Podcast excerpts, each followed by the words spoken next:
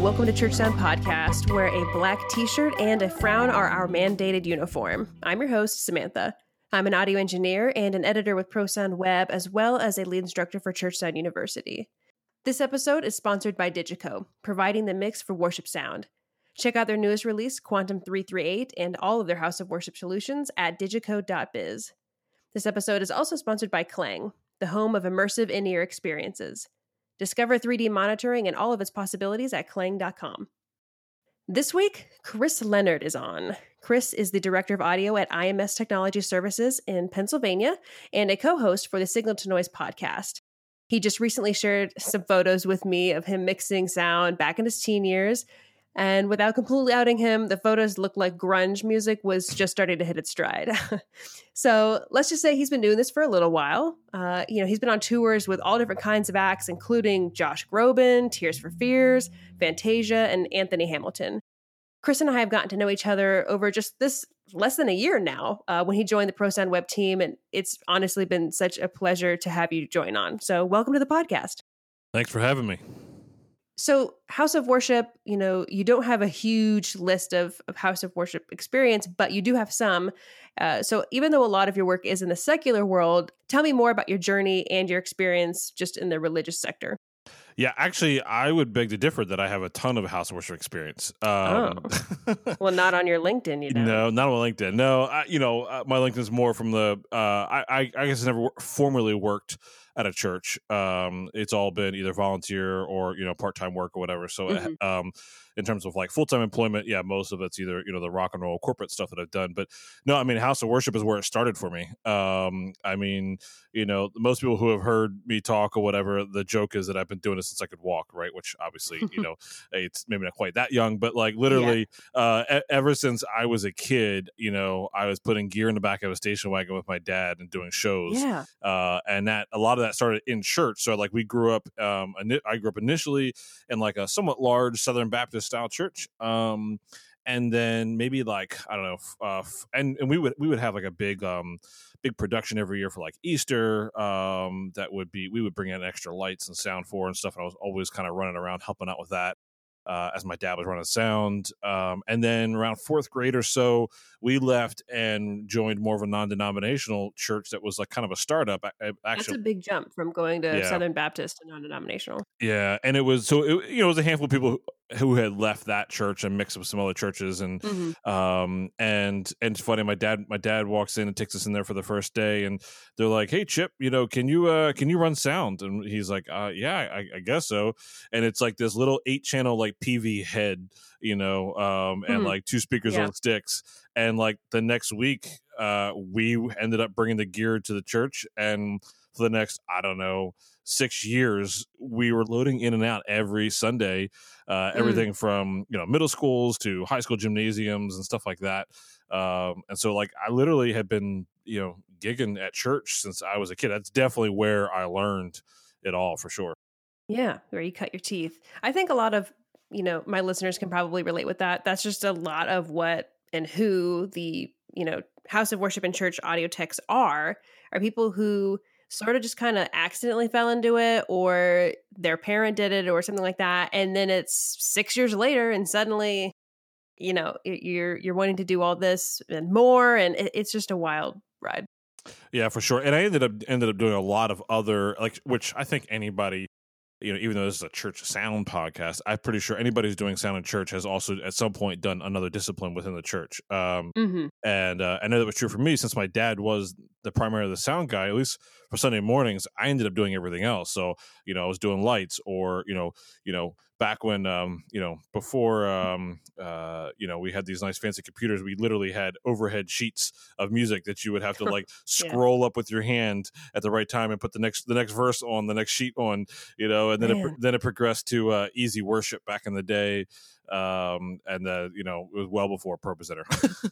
you know, yeah. so doing video, doing lighting, uh, and then like when the youth service would come around, you know, I I ran for the youth service and uh, audio for the youth service um, and uh, and then you know my dad uh, some guys in the church they had a, a christian blues band um, and we were out every weekend gigging with them and then it's funny uh, the piano player from that um, was my best friend he started a band once he became of age, like in high school. So I started mixing with him, doing you know more Christian concerts and stuff. And so that was mm-hmm. like a second generation of kind of doing the same thing. So yeah, I, needless to say, like it's sound is pretty much all I've ever done. yeah, you were born and bred for it. Absolutely uh, on your note about easy worship, I tried like using it for I think like the first time a few weeks ago, and compared to Pro Presenter, I like must have looked like a toddler because I was just like poking around. I was like, I don't know what any of this does. Do I double click this? Like, how do I? What makes this go? Like, Yep. Is this a video? I can't. I don't know anything about it, and I'm. I've been years in Pro Presenter. I haven't seen it in 15 years, so I have no idea what it's actually become. Uh, but I mean, like, it was a big deal that we had. Like, at one point, there was a big update, and we had animated backgrounds. It was like the our minds were blown. You know what I mean? Yeah. Like, it was. Yeah. It's. It was pretty rudimentary back in the day. Before that, we had to do PowerPoint for every song. So, like, you would have to like before the service, you'd have to order your songs like verse, chorus, verse, or what you know, whatever the order it mm-hmm. was. Mm-hmm and get your whole deck in line. Like it was a lot of editing involved on Sunday mornings. Yeah people i know a lot of churches that still use powerpoint and it's Ugh. very painful and if it's uh, you have no way of seeing beyond the next slide like you yep. you can't get a whole show view and that's what hurts so much. Yep. Oh graphics. Um so let's we've got a lot of topics listed that you know we may or may not get to but because we could probably talk we could probably do this for several hours Do it. and and not finish everything. Um but uh let's kind of start with let's see um, all right. Hey, this is a good one. So let's talk about consistency across multiple services and kind of uh, blending uh, mix and, and SPL, but also just making sure week to week the services are staying consistent or not even just week to week, but literally, you know, the 9 a.m. service to the 11 a.m. service, that things are staying as consistent as possible. Yeah, so that's a big one. So I, you know, I know there's a lot of churches who maybe only have one service. Uh, the, the the church that I, I work at now currently has three services, um, and so you know, but it's the same band, same songs, the same set. It's just you know, uh, just different times because the, the the seat capacity of the building that I'm in right now is about 450 people, and they're at almost you know 80 percent capacity at each service, and so they just have to you know add, add on more services. Um, mm-hmm and uh and so yeah it's it's definitely something where you know some people their approach might be okay well if people are coming to the nine o'clock service say the first service or the 8.30 whatever it is um maybe they want a little bit quieter because they're not awake um but at the same time some people they're just choosing to come that early because they want to miss the, the middle service which is always like the peak service right yeah. um and uh and so i've you know i've had a conversation with our our worship pastor and we we want the same experience no matter which service you come to. Mm-hmm. Um, and so it's you know I, am that can be hard, especially if there's like multiple people mixing or yeah. different volunteers like uh, circulating. That is very hard. Absolutely. Um, and so, so one of the ways over the past year that I've tried to look at that uh, is really from an SPL standpoint. And I know, you know, SPL isn't necessarily going to tell you um, the quality of the sound, but I can, at least can tell that I'm consistently hitting the same level. Mm-hmm. Uh, and so I've gotten heavy into um, Smaart SPL uh, and this and the timeline and watching my LEQ. And we don't have to go in the whole details of, of SPL. Like there's that's a whole thing. That's a whole thing, right? But like um, it is a massive tool that has literally changed the way I mix on Sunday mornings. Um, yep.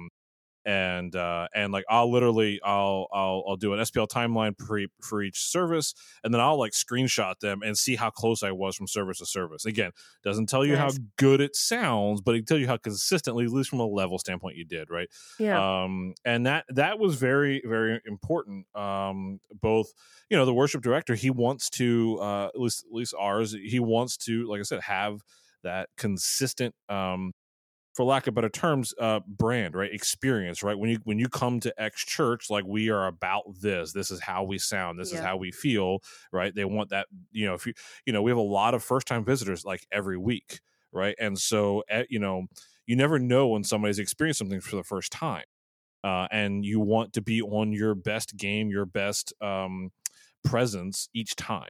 Uh, I, I think some of the struggles with that are you know we're human right? And so if you're a church where like even us the current church i'm at we we've only been in this building for a couple of years. Prior to that we were still loading in every morning at 5 30 in the morning mm-hmm. right so like you're you're tired you're you're not awake you're spent right? So like sometimes giving it your all at that 9 a.m service and you're not awake yet you know and that's not just not just for the um, musicians that's for the techs too.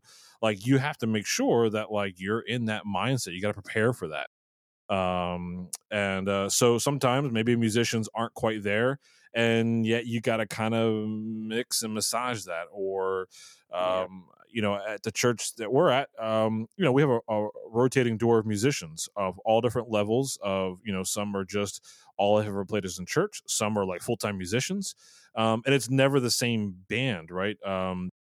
It's uh, you know, so uh, you're dealing with you know some people are less experienced, some are really experienced. Yeah, and and making that be consistent from week to week is a challenge, both on the worship director side and from from my side. You know, that's where it goes back to. It's a very uh, dynamic um, it's a mix you know it's not uh you can't just go oh here's our preset for sunday mornings and go with it like it, no no right. no like there is like active mixing involved it's not just oh here's our bass eq right? And, and then and then you're good to go. No no no like everyone's bass is different you know? Um yeah and everybody's ears are different and like you said the musicians are going to be playing different if they're not just straight up different people every week. But I think the best route to aim towards is talking with your worship pastor or your worship leader and figuring out what they want it to sound like. Either getting a recording or recording a couple of the services and pick one that sounds the closest to the goal. Have everybody listen to that and say, okay, this is our target now. This is what we want it to sound like when mm-hmm. we play this song or do this. That way, no matter what, everybody's going towards the same thing. And that could take a lot of the work out. Yeah, that's actually I've had uh, numerous discussions with our worship director around that, and I actually had him make you know Spotify playlists that he passed around that says like, okay, we, have yeah. had a, we've had a lot of um, conversation of like, what is our sound, right? Like, you know, if you go to um, you know if you go to any band, you you say, oh well, Foo Fighters sounds like this, right? And the Ramones sound like right. this, or whatever, right? So like as you know, at the church that I work at, Valley Point, they're like what what when someone comes here what do they experience what can they expect right? Um, and that's very hard to define. Um, and uh, especially when everybody has different terms to um, to express that. So yeah. I, I, had to make some some i said look like i need to know from you what what what it is that you, what are you trying to pull out of this? What what is it that you're trying to emulate? Right? So he made some playlist of hey uh for this mood or this whatever i you know we want to sound you know something like this or experience like this. Um and it was it was it was a big deal to kind of go through that and at both from a tech team and from a worship team um and you know because let's let's face it uh churches are glorified cover bands right? Um yeah, I think that is technically not a, a bad description. Yeah, right. Um, eh, you know, but there's there's there's truth in, in, in comedy in there, right? But people kind of still want to have their own sound. But at the same time, like you know, people typically the songs that they uh, like hearing in church are the ones they're hearing every day on the radio like or what yeah, K-Love or like or their Spotify playlist, and so like right, right. they have a level of expectation of what this is supposed to sound like. Um, and you know, uh, you know, something else I had put on here when we were talking is like, you know, preparing yourself for um, songs that maybe you don't listen to on a daily basis, but you have to mix for um, mm-hmm. was it was it was a challenge for me. Um, I, you know, I don't necessarily like all of the songs that we do on a week to week basis. Not because you know I think the, the lyrics are bad or the music is bad. It's just it's just not something I would listen to daily, right? Yeah. Um, and so for there was a period of time where like I wouldn't do any prep work coming into a service. Like I wouldn't go into planning center and listen to all the songs that, you know, were listed for that week. I would just show up in rehearsals. And then I would find myself lost sometimes where like we're in the middle of rehearsals and like our worship pastor, he's like, Hey, I'm not hearing this. I'm not hearing this. And I didn't realize I had it buried right mm. in the mm. mix because I wasn't expecting to hear it right? Uh, right or I wasn't you know and had I actually done that homework better and listened to it a little bit more regardless of how much I liked the music or not um, I could have presented better what it is that he was trying to convey across yeah listen to it a couple times take like three or four notes about something that sticks out to you or think that, that you think is important and then take that with you when you go mix rehearsal or the service like just have it nearby yeah, no, it, it was it, it, it's it's it's a big it's a big deal for sure. Um, and um, yeah it's you know and then the mix of um you know mixing in tracks with that right so most or i say a lot of churches nowadays are use some form of tracks yeah. um and uh you know it, it you know people have different opinions um people use different amounts of it um you know some of I like is- them a lot when Yeah. used appropriately. Uh, I don't like the mix be like drowning in it, except I mean, if it's a really spacey song, I'll, I'll let it sit there.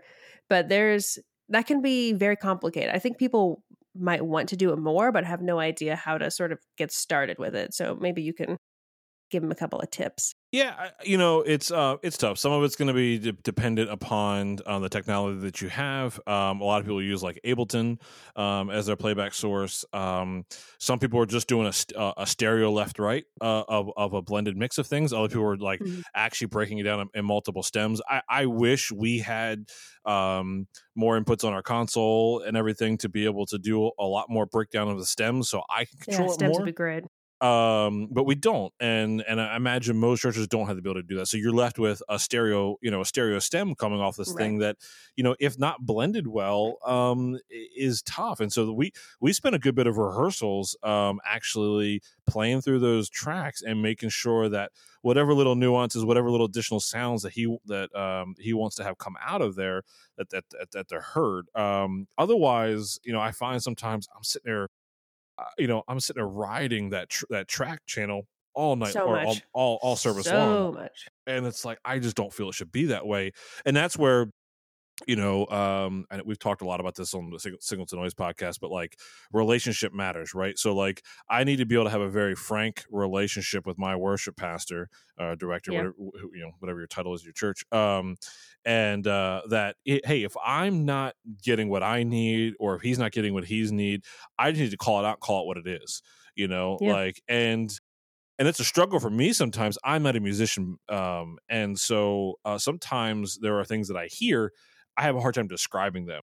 You know, Mhm. I'll be like, Yeah. I, I can't say, oh, that that, that B flat note or whatever. It doesn't sound. You know, it's like no, no, no. Like I'm like, hey, that like 808 hit in the middle of that track is just destroying the whole thing.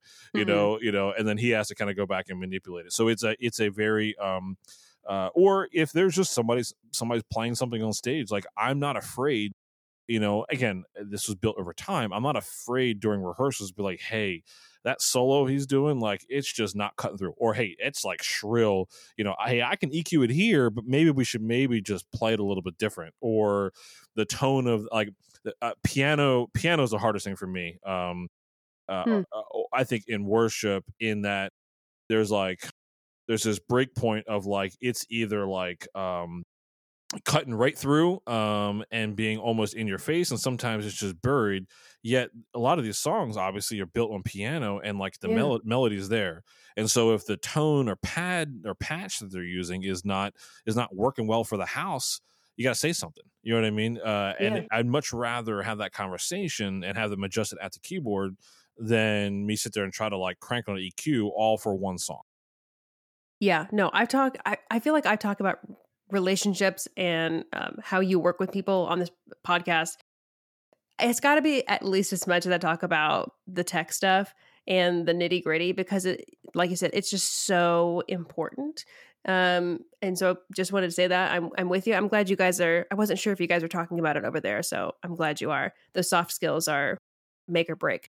Um, but then with all these pad uh, pads and tracks and stuff like that, they make great transitions between songs. So it's not this like clunky, weird pause uh, while people are switching their capos or changing sticks or whatever. It's just this little, you know, something there. It, the, it's filling the space a little bit, gives people a chance to take a deep breath. Maybe sometimes they pray or the worship leader will pray over it. it they're great tools. Yeah, I, you know, so I um speaking of the transitions, that was one of the things a couple years ago. You know, we're sitting service to service here, and um, you know, I, I do a lot of shows outside the church, um, and you know, part of part of doing a show, i I, I know church isn't a show, but nonetheless, it's an experience, right? Like you're you're there's a, there's an emotional connection, there's a feeling, um, and part of that is managing. Um, just managing people's uh, you know emotions through that right and so if Mhm. your transition from song to song is just abrupt and there's like dead space and nothing you know filling that like you could Yeah. really kill a moment you know uh and so I, I I'm I'm asked the question. I'm like, hey, again, I'm not a musician, right? And so I was like, hey, is there a way for us to have some type of like, can you just give me on like my iPod or something like, you know, this like drone track or or pad or whatever that like I can just kind of massage in for transitions between songs. They kind of just keep keep that atmosphere there, right? Um Yeah, exactly. and and um and so we through some discussion after a few weeks we thought about it and so with um with ableton what we did is we they created these um i call it a drone you can call it a pad you know it's just this uh very synth um sound that kind of waves back and forth is the best way i can describe it it happens to be in the key that you're in for that song right that that's definitely a, a key part of this uh no pun intended there it's very uh, important. Yeah. um and so like uh so we have this drone drone channel uh that we call it drone uh and i'll use that to basically massage so as long as it's in the key of the track uh you know if it's sitting in there with with um uh with the song it you know it's low enough in the mix that it's not necessarily part of the song um but it can be i'll i'll ride that in between transitions. So like if the song has some space at the end and he wants to pray or before, while they have to change tuning or change guitars between tracks there's there's there's never dead air uh, Mhm. and I think it really took our services um, and experience to a new level um, to have it be like smooth. Uh, you know that transition. It just it's all about not distracting people.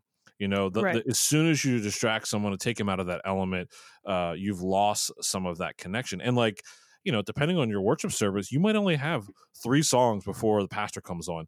That's you know, in the reality of things, that's not a lot of time to create this. Um, this connection Atmosphere. atmosphere, right? Like you've just walked, you know, you you know, you you just drove, uh, you know, you just had to drag your kids, get them signed in. Uh, you've barely had your coffee, and all of a sudden you're supposed to be in this magnificent headspace and worship, right? Like that, Mm. like uh, let's, let's face it, we're humans. It, you, um, it's very hard to get there. So we have to be very intentional with the experience that we are delivering and and and and creating so that people can get there. And so if you just continue with that distraction, uh, someone's not going to get there. And um, so that's that's you know I, I know I'm talking a lot. I'm sorry. Uh, oh no, I'll I'll definitely tell you to shut up if it becomes a problem.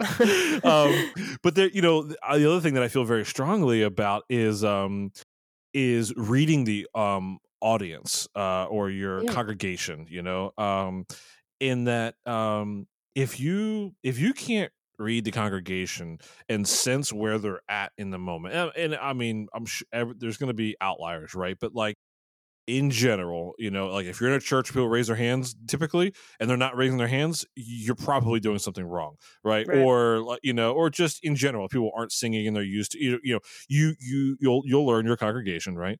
Um, and and this goes for non-church stuff too, like um.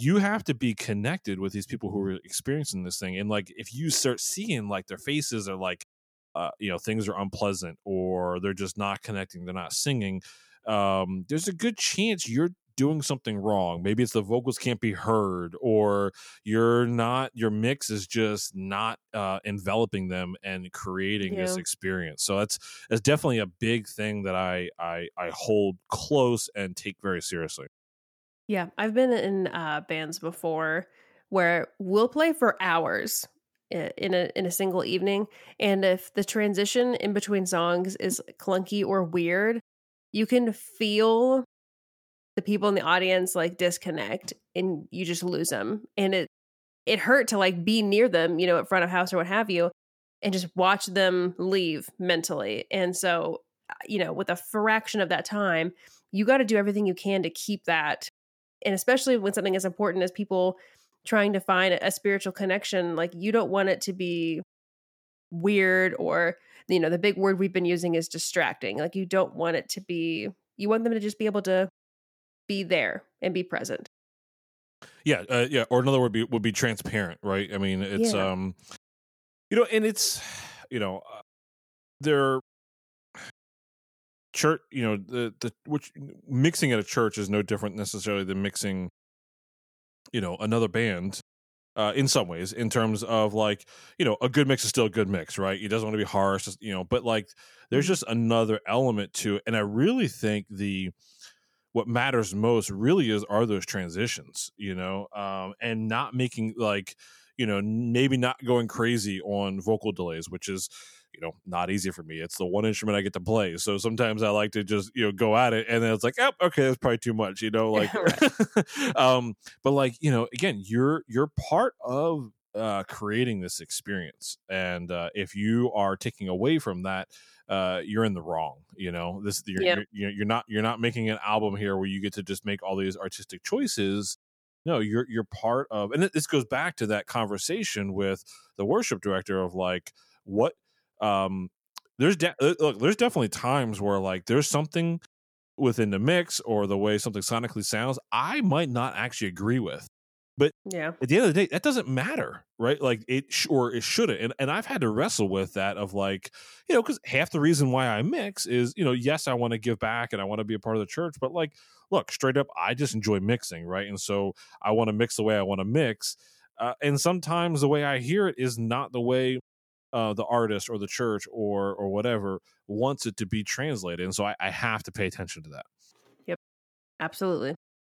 So we've got a couple notes also here. You know, mixing for church is super dynamic. It requires a lot of attention, sort of just like you know, what we are just talking about, and anticipation with not only just the music, but oh my gosh, um, people speaking, uh, different production kind of cues and things like that. And um, Yeah. So so mixing for church, right, is uh, is dynamic and requires a lot of attention.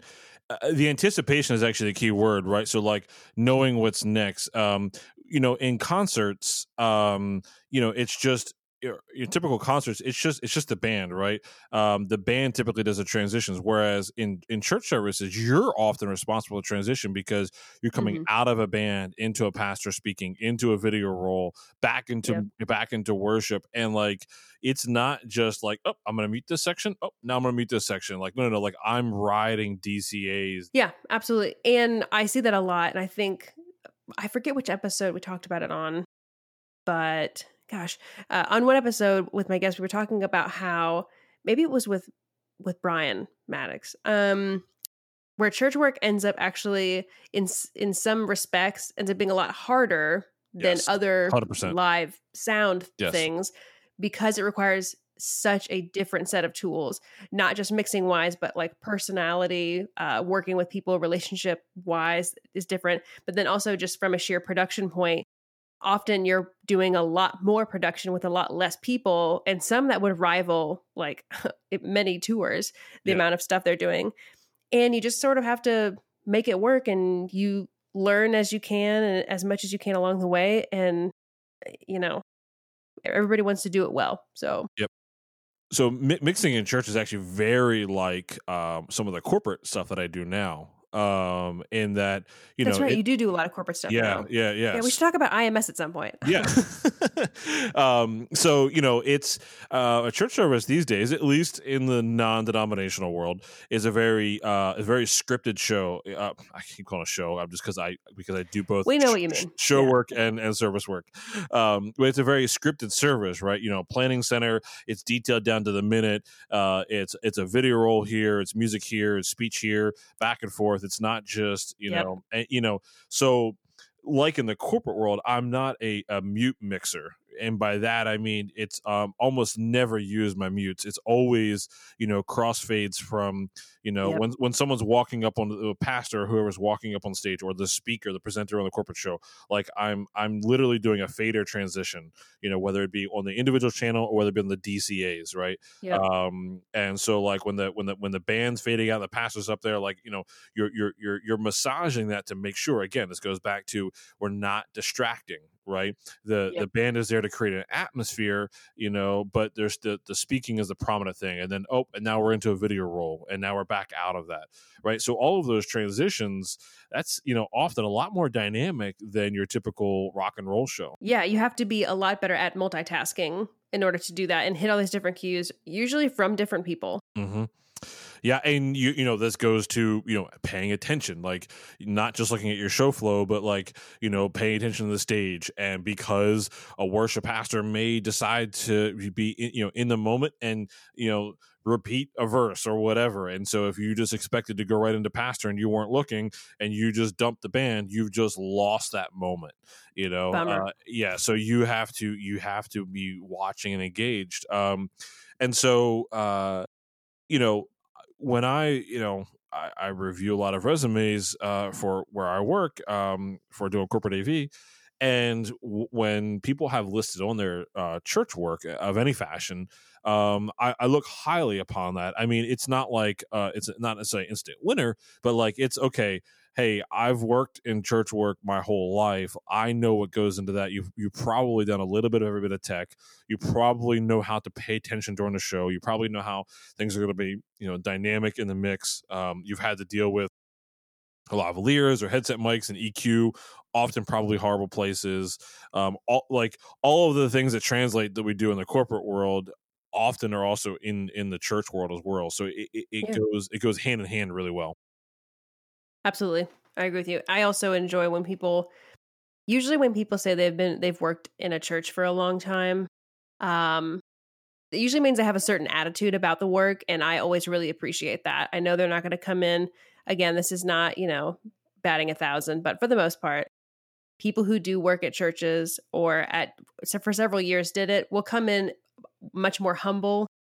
They don't expect certain things. They're not yeah. this big cocky, you know, whatsy who's it's. They come in and they've got a good attitude and they just want to like help and, and have fun and learn. And I love that about them. Yeah, because most, I mean, most church workers are on a volunteer basis. Even if they get, you know, even if they get paid uh, something, it's often never a wage that you would normally get out there, either in the rock and roll or corporate world, right? So, like at, at a certain point, the core of what you're doing is because of the the servanthood or volunteership or whatever. Like you believe in a cause or you just want to help out, right? And so, you're, you, yeah, you're right. Your work ethic at that point is typically done out of passion or love more so than hey i'm here to collect the paycheck yeah and to totally jump back to a comment you said like in the middle of, of your statement but um, about not muting i love that and i hate hearing something be unmuted in the, in the middle of a sentence because you missed a cue it sounds so unnatural and i can't think of anything that would be more distracting like always fade it in fade it out uh, whenever possible. It sounds so much more natural. Yeah, and a lot of that from me stemmed uh, from, or uh, when I remember it is more from the corporate world. In rock and roll, corp muting is not a big deal as much. Uh, right. in, in, corporate, like eh, you know, when you have records or webcast, when you yeah. start mute mixing, um, you're going to it's going to be much more catastrophic. Especially you know, in the room, you might not hear the HVAC or whatever. Basically, you might not hear the noise floor in the PA. Um, but on the recording, for sure, you're going to hear the HVAC. Mm-hmm. Uh, and so if you start, you know, that's why even you know, even using a Dugan uh, in corporate, uh, I have a a thing. It's a trick. It's nothing special. Um, but like, so let's say I have a panel of four or five people on stage. Um, and if you have, uh, you have sometimes maybe a noisy environment, whether it's just HVAC or whatever, it's just there's just enough ambient noise around. If you have uh, the Dugan inserted on your whole panel, um, and if there's some moments of um, of no one talking, even a brief second, like it'll suck that life out because you know the Dugan's kind of clamping down on all of them uh, before it opens. Oh, for those of you that don't uh, that are listening Sorry. that don't know, the Dugan is like um, an automatic. It's an well, really, it's like an algorithm, but uh, it's an automatic mic mixer that basically lets it's it's math that does kind of this automatic mixing for you. It's quite nice. Uh, lots of boards, digital boards, are including them in the processing now, and you can pick someone who is like the host or who is leading it or who is the chair and they will have preference and then when somebody else is speaking it will turn the mic up. It, it's quite lovely. So that's what that is. That's what he says when he means dugan. Yes. That's a guy's name yeah, the, yeah, Mr. Dan Dugan, which I've actually met in person, which is kind of cool uh, to Aww. have actually met him. But um, yeah, so when I'm when I'm using the Dugan on a panel, uh, often what I'll do is I'll take the moderator and I'll have him. Uh, I'll still have the Dugan inserted on all the channels, but I'll actually have it on bypass on at least one of the channels, so that um, when the first per- when that when whoever I have it bypassed on, it still interacts with the rest. So if that person's still speaking, mm-hmm. it's still ducking all the rest. But there's a consistent noise floor um, that stays uh, more for the recording than it is for the live yeah, room. So that's someone, a good idea. Yeah, or sometimes I'll even add the lectern mic in on that Dugan mix, open it up just enough to keep the consistent noise floor there, and then have the the Dugan on the rest of them uh, going. Uh, again, it's all about um, again, it's all about just knowing that experience that if I'm listening to this in headphones or if I'm listening on a broadcast or records later, um, it's much more level of detail there than there is in the room. And so just because you can't hear something in the room doesn't mean it's not a recording. And, and in corporate, we're often responsible for all these other you know, recordings, feeds, destinations, webcast. And so you mm-hmm. have to be mm-hmm. mindful of all of those. Uh, and just, it's just a little extra attention to detail. Yeah. And I also would make a suggestion to not do any Dugan or auto mic mixing on anything except voices. Um, I don't think you're going to have a good time with that. Nope. Otherwise, it's really meant for like panels uh, or a couple of people who are speaking um, either at once or taking turns, things like that. Yeah, for sure. So, so we've brought it up just a little bit, but so, and I said in your bio, you work at IMS. For those that don't know, what the heck is IMS and what do you do as an audio director? So IMS, we are a you know corporate production company, right? So we do everything uh, audio, video, lighting for. Um, it could be conferences, um, it could be like commencements, pre- pretty much any type of meeting, corporate association, higher education. Um, you know, a lot of talking head. Every now and then, there's some rock and roll involved. Like say, there's like a gala and there's a band playing at the gala, or an award show. There's a band playing. Um, so it, yeah, it's it's it's everything but rock and roll. yeah. Yep. Uh, but no, we're, so we're, we're we're a nationwide company, and uh, so we do gigs all over the country. You know, it could be a meeting for you know twenty people, it could be a meeting for ten thousand people. It really kind of runs the gamut um, in corporate AV. So it's um, it's it's it's interesting. It's um, you know, it's it's not necessarily where I saw myself. Um, you know, uh, early on, you know, I, I thought I would be doing rock and roll and touring for forever. Um, but you know, um, life li- happens. Life happens, and and and and decisions get made. And uh, no, but it, it's uh, I I love it. It's been a completely different experience of. Um, I get to design a lot of systems. I get mm-hmm. to, you know, I have a whole audio crew that works under me. I get to make purchasing decisions. Uh, it's mm-hmm. a whole new life experience outside of just just mixing a show for sure. Yeah, it's a different. There's a lot of things to do in pro audio that people aren't aware of, and this is one of those like weird jobs that you can do and still get that thrill and be building something and making something, even though it doesn't exactly look like the cover of a magazine or, or what have you. It's still important work. So with that, like, so you're the director of audio, correct? What does that what does that look like more for you? You said you do a little bit of design work.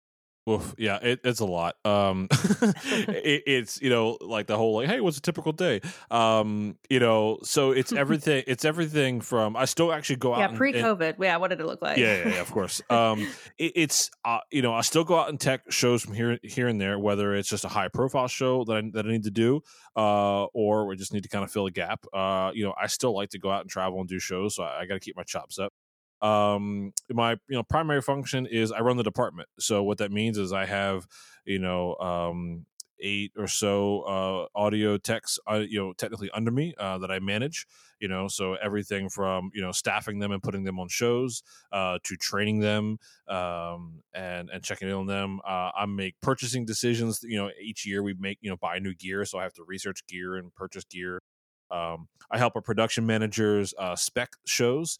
Um, so they'll come to me and say, "Hey, we have X number of size general session in some ballroom somewhere," and then I jump into Vectorworks, which is like a, a 3D drawing program, and mm-hmm. I'll map out and make sure that like the coverage patterns are going to work and spec how many speakers they need on the show. I'll have to go on site visits sometimes with them and measure a ballroom or talk to a client. Um, and uh, you know labor and staffing is a big deal of what i do you know we you know we can't hire or hire full time the amount of techs we need full time. So, you know, I hire hundreds and hundreds of freelancers all across the country. Mm-hmm. So I probably spend at least 50% of my time um, fulfilling shows of uh, reaching out to freelancer. Hey, are you available for these dates? Hey, can you work for this rate? Hey, Man, here's the, yeah, here's the gear. And then, and then like write a PO and, and, and follow up with them and send them the Vectorworks diagram. And, uh, but I, you know, it's, it's been a, um, the the labor side of things has been very interesting, and it's it's allowed me to connect with a lot of people across the country. Uh, some people I've never met. Uh, in fact, I would venture to say most I've never actually met in person. Um, but I I've spent very uh, a lot of time heavily networking over the past couple of years, and uh, because at the drop of a hat, I I you know if somebody's not available, I need the next person, the next person. Sometimes I need three, four people in the same city, you know, in Phoenix, uh, on a drop of a dime, and uh, it's mm-hmm. a it's it's a yeah, it's way I definitely spend less time doing audio than I do than I do spending doing audio. But you know, it's it's still audio. Really, I'm still designing systems. You know, and I still get the chance yeah. to get out there and scratch my itch and and and and mix a show or stuff like that. Very cool. So, kind of with that, I'm sure you've worked with with tough clients, and I think this would be interesting for the listeners as well. You know, doesn't have to be the the phrasing clients, but working with tough people who we may not get along with or we may have differences of opinions or you know attitude problems Let, us go into that a little bit. I'm sure you've had your your fill of of tough clients. Yes um that is true. Uh you know especially in the corporate world it can be difficult um uh, you know i was very fortunate in the rock and roll world. Uh most of the artists that i got to work with um where some may have had an ego or whatever, that you're still able to manage things, right? So I, I didn't really hit too many walls in the rock and roll world, although um, I learned very early on um, dealing with politics on touring, right? There's definitely a lot of uh, mm. touring politics of just you know there's relationships between tour manager and production manager and uh, if you piss off one you've pissed off a lot of other people or vice versa so so you know sometimes saving face is, is helpful. Um but in the in the corporate world you know you know there's a lot of that mentality of like the client's always right right and so uh you know a client might walk in and be like ah you know what i want this whole room turned you know 90 mm-hmm. degrees yeah. you know and we're two hours before the show and you're just like oh you know it's like uh, yeah. you know it's like okay you know and um no so it's it you know you definitely um that you learn over time for sure or or you don't and you don't make it um how to right. How to manage relationships and speak to people.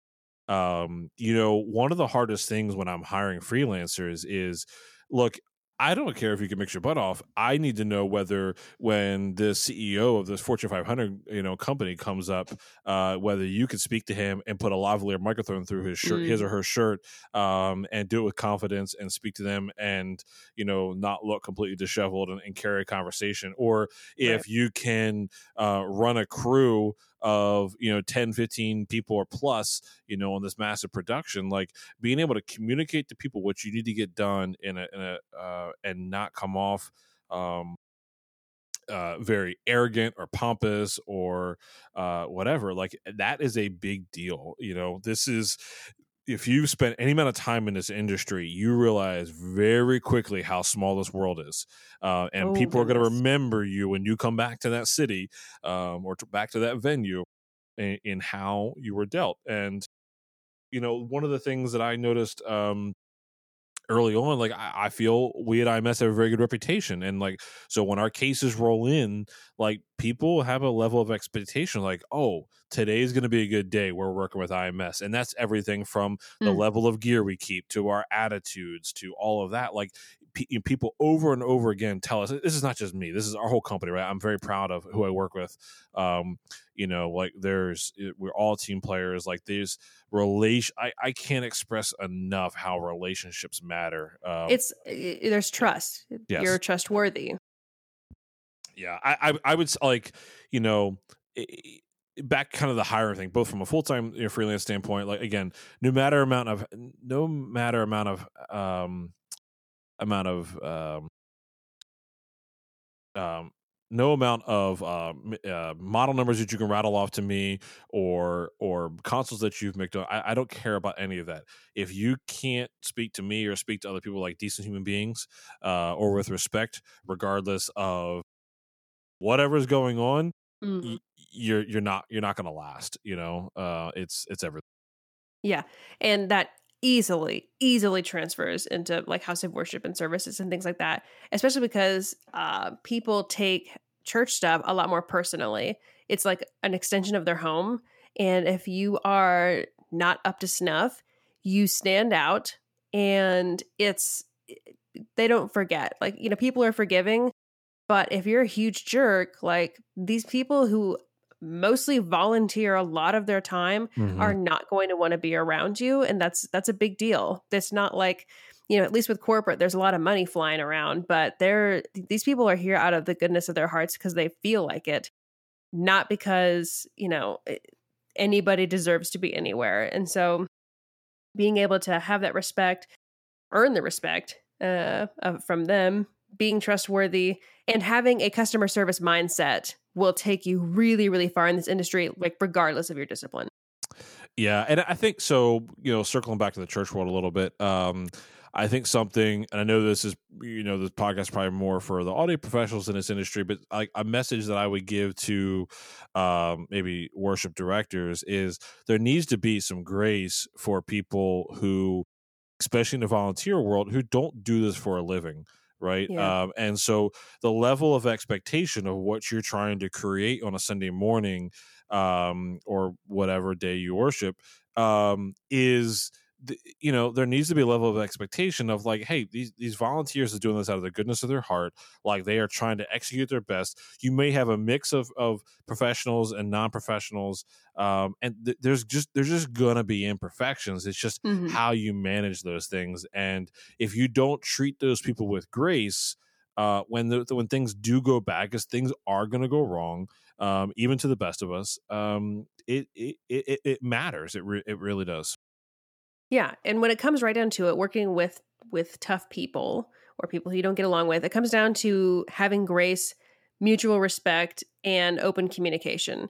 And that's easier said than done sometimes, but with those three things, you can pretty much get over any problem that might come along aside from I mean, hey, even a huge piece of broken gear, you might be able to get by to a certain point if you have these three things because it's when you lose one of those legs of the stool that everything else begins to break down and things only get harder. Like I've worked with a lot of people in churches who uh, we're not cool. Like I don't want to hang out with them outside of the building, mm-hmm. but I'm not. I'm gonna do everything in my power to not let them know that, and right. I'm going to never look like I've like visibly, you know, hate them or whatever. I'm going to get through the job professionally, do it as best I can, and try to communicate and that be the end of it. And, you know, again, have grace and not be rude. And can you imagine what the world might look like if we all had a little bit of that? uh, some grace, some respect, and some communication. My goodness. Yeah, absolutely. You know, it's it's funny. I, I I look back both on, on just think about this episode in terms of like we haven't actually talked anything very super technical, right? And and and yeah. I, and that's for a reason. I, I thought about that going into this episode, and and if you've listened to the Signals and Noise podcast, you you know uh, you will get this theme too. The more I think about it, like um, you know, M- Michael, you know, the other host of the of the podcast, mm-hmm. he he has a very technical angle, right? And I like to speak very much on the the the human side, the experience side, the passion side, right? Like yeah. I, I I truly believe that um, you know the mixing is only a sliver of what it is that we're actually doing. Um, you know, the the, the the passion behind what it is that we're doing, uh, especially in church. Like if you don't have a passion or desire to want to do this, go go do something else. Go go you be a park. Go make a lot more money someplace. Well, else. no, no, but even with the, even even the church, like go be a parking lot attendant. Go help in the kids ministry. Go somewhere else. Yeah, but like, but like if if if you don't have a desire to actually have a passion for it, you know, it's probably not the right space for you. And I would say the same thing for non-church as world as as well. Like like if you're just here uh, to collect a paycheck, um, to do this corporate gig or to do this rock and roll gig, like move along. There are people like myself or others who like it literally almost to a fault is is my passion and there's almost nothing else I want to do but to do sound and and and create an environment for people and do all these things.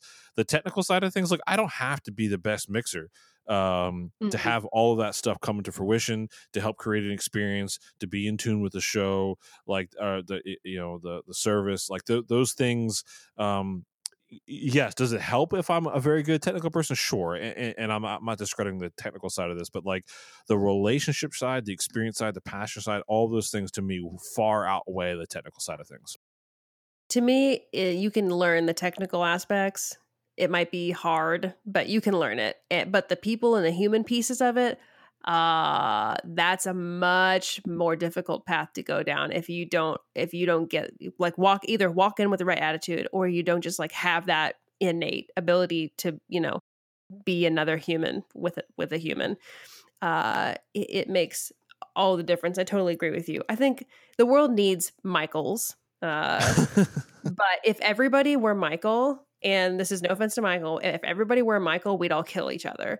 um, like it would be, it would be. Humanity is not homogenous. We can't do anything like that, which is why, again, it's so important.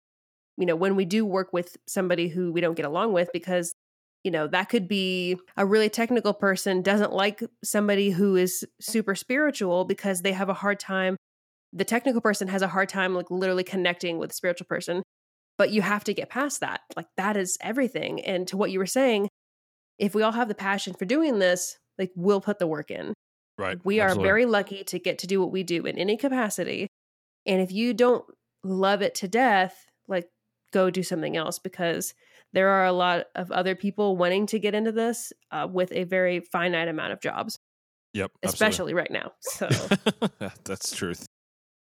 So one of uh, the final topics we kind of wanted to talk about was um, we, are almost kind of like going full circle here, going back to this relationship between uh, the musicians and the worship director and the mixer. But can we talk a little bit more about dealing with the rotation of these musicians week to week? And it kind of also goes back to that consistency problem. You know, how do we how do we keep a good relationship between the worship director and, and, and us, or we, the mixers or technical people, part one, and then two, uh, all these different levels of musicians intermingling with each other? Sure. Yeah. So, you know, the, at least for, again, the church that I'm at, um, it's you know we have four or five different drummers maybe you know 10 different vocalists and but on each week it obviously is only one drummer uh there's only maybe three vocalists right? So it's just you know whoever's available we set a schedule right? So it's just it's not even like there's an a band b band and c band it's just it's it's all intermingled which in some ways is fun right? Like you get this different experience every time um, a lot of it really goes back to what we talked about is personality right? Is so um, mm. if if someone someone isn't experienced with in ears, you know, it's their first time being able to, um, uh, you know, coach them through uh, the tweaks that they need to make either on their AV or on you know on the console side, and they might not know what they need to hear, right? And so you have to kind of massage that and, and have experience of knowing what, what it is they probably need to hear, mm-hmm. what they're describing, right? Um, you know, not being afraid to coach someone, especially you know, I think some of the hardest times is typically with vocalists um, you know, someone maybe is just, you know, not holding the mic close enough, uh, or mm-hmm. maybe positioning on stage. You know, if someone's not holding the mic very close, uh, and they're standing two feet in front of the drum kit, let's talk about cymbal bleed, right? So let's let's yeah. let's talk to the worship director. Hey, can we maybe rearrange the stage a little bit? Um, so I, I, think a lot of it boils back down to like relationship and being able to, um, you know, know know the quality you're trying to get, uh, know the sound you're trying to get, and then you know if you can make some adjustments to do it, great. Uh, sometimes that means going up on stage and actually moving a microphone. God forbid. oh my god. Um, uh you know uh it's you know um the other thing too is uh just you know, sometimes accepting uh you know you you you might not be satisfied with the way something sounds you know and but at the end of the day like especially in church more than anything like look you know there's there's a level of understanding of like these, these are not a bunch of you know multi-million dollar musicians up on stage right? Everybody's here for one purpose for for one goal uh we're here we're here to worship um and uh and and we're not worried about perfection. You know if if your sole thing is about perfection um you're going to be dissatisfied i don't care who you are i don't know how big of a church you are how good of mm. musicians you are if if your goal is perfection you're doing it wrong um, i mean you um could say that about life yeah. Like if yeah. you're gonna aiming for perfection, you're gonna have a bad time.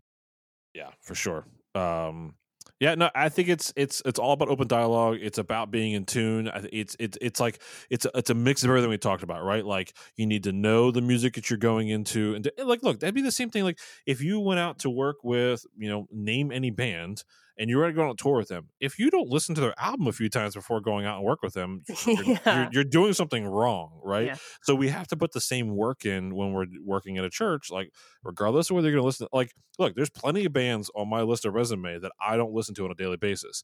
Um, but for you, you better believe that when I was going to go out on tour with them, I was listening to their music, and I, I can. You have to be able to put yourself in that moment um, and put yourself into that track, into that experience, and deliver upon that. You know what I mean? Like, That's mm-hmm. we're here. We're, we we are here to do, to deliver uh, an experience or to um, and not get get in the way of that, right? Like the artist, the worship band, or whatever, they have intentions of like, hey, we want to translate X experience. It is our job to deliver that the way that they want to do that. And so if you're not in tune with what it is that they want to deliver, you're not going to accomplish the goal. Yeah, absolutely. And I would say, I think we both mentioned it earlier, being able to talk to the music to the musicians themselves. And even if you're not quite comfortable with doing that yet, uh, or if you're not a musician, so you don't know quite how to articulate it, having that conversation with the worship pastor or the worship director, or at least, you know, worship leader, and saying, hey, this is what it sounds like uh, you know, you don't have to say it over the monitors, over the intercom or anything. You can go up to them and say, "Hey, this is what it sounds like. Yeah. Would you mind having a conversation with blah blah blah about yada yada yada?" And then get it fixed, like or write a note. um, just making sure that, hey, this is what I'm hearing. FYI, yeah, a very uh, so uh, an actual technical way of dealing with sometimes is multi-tracking your services, right? Oh, um, yeah. So whether you know, even if you don't do virtual sound checks, if you multi-track these services, uh, because you know, look, if the if the if your worship director is actually the one leading worship, uh, they might not be able to hear all these nuances and all these things that you're hearing.